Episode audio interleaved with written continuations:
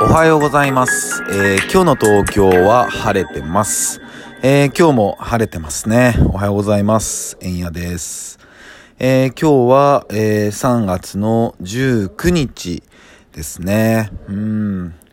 まあね、え今日も、まあ、昨日もね、結構花粉飛んでたみたいなんでね、え今日も、えご自愛されてください。で、まあ、今日からね、あの春の選抜高校野球が開幕されますね。いやーなんか久しぶりに個人的にはまあいいニュースというか、うん、なんか嬉しいなって思いますね。うん。特にね、まあ去年とかもね、えーっとなかったですし、やっぱり、えー高校球児のね、えー選手たちにとってはもう本当に大きな、えー大きな晴れ舞台だし、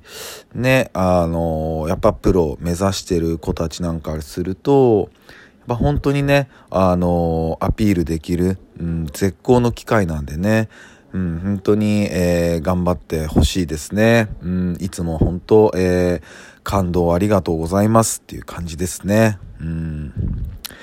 で、まあ、えー3月の、まあ、21日に、えーまあ一応、緊急事態宣言も、えー解除されるっていうことになりましたね。うん、で、昨日、まあ、えー菅さんの、まあ、会見とかを見てたんですけども、まあ、なんていうのかな、その、まあ、菅さんだけに関わらず、えーいつも思うのは、あのね、難しい言葉を使いすぎ。うん。ちょっとわざとやってるところあると思うんですけど、えー例えばね、えっ、と、僕たちでも、こう、会話をしてて、で、やっぱ知らない言葉を、え2回、2個使っちゃうともう通じなくなっちゃうんですよね。うん。相手、相手には、え、な、な、なんだそれとかなっちゃうんですよね。だから、いかに、えっと、そういうお互いの共通言語を使ったり、えー知らない言葉を使わないように、または、えー違う言い方をするっていう風な、えー話し方が非常に大事になってくるんですけど、いかんせんね、やっぱ議員の人たちってやっぱ難しい言葉使うんですよね。で、やっぱそうなってくると、あ、なんかわかんないけど、うん、すごい頭良さそうだし、なんかちゃんとやってくれるんだろうなっていうね、うん、感じにもなっちゃうんですよね。うん。だからなんだろうな、こう、普通に、まあ自分の声というか、まあ、自分の声はないんだろうけど、言わされてるだったり、こんなことは言わないでくれとかね、いろいろ、本当にいろいろいろ言われまくってると思うんで、でもね、なんか、うーん、人間らしさというか、いや、今こんな感じで、こうなってて、うん、本当み、皆さんには厳しいけど、で、こうするから、ちょっとね、とか、お願いします、みたいなね、なんかほんとそういう感じ言ってもらえたらね、うん、こっちも、ああ、そうなのかとか、なりうるのに、なんか難しいこと言って、結局有有識者の方々の話を聞いてっていう感じになっちゃうんですよね。うん、いや、それ1年間ずっとやってきたよって本当思うし、うん。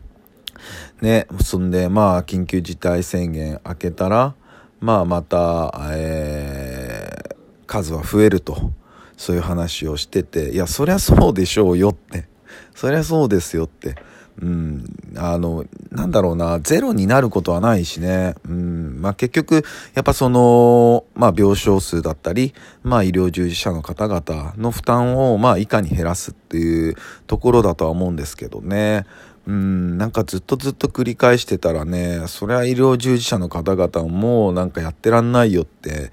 ね、なっちゃう可能性もありますもんね。うん。ね、だってもう国民の方々は僕たちもそうだけどもね、あの、しっかり個人個人でケアしてますもんね。うん、お店なんかもケアしてるし、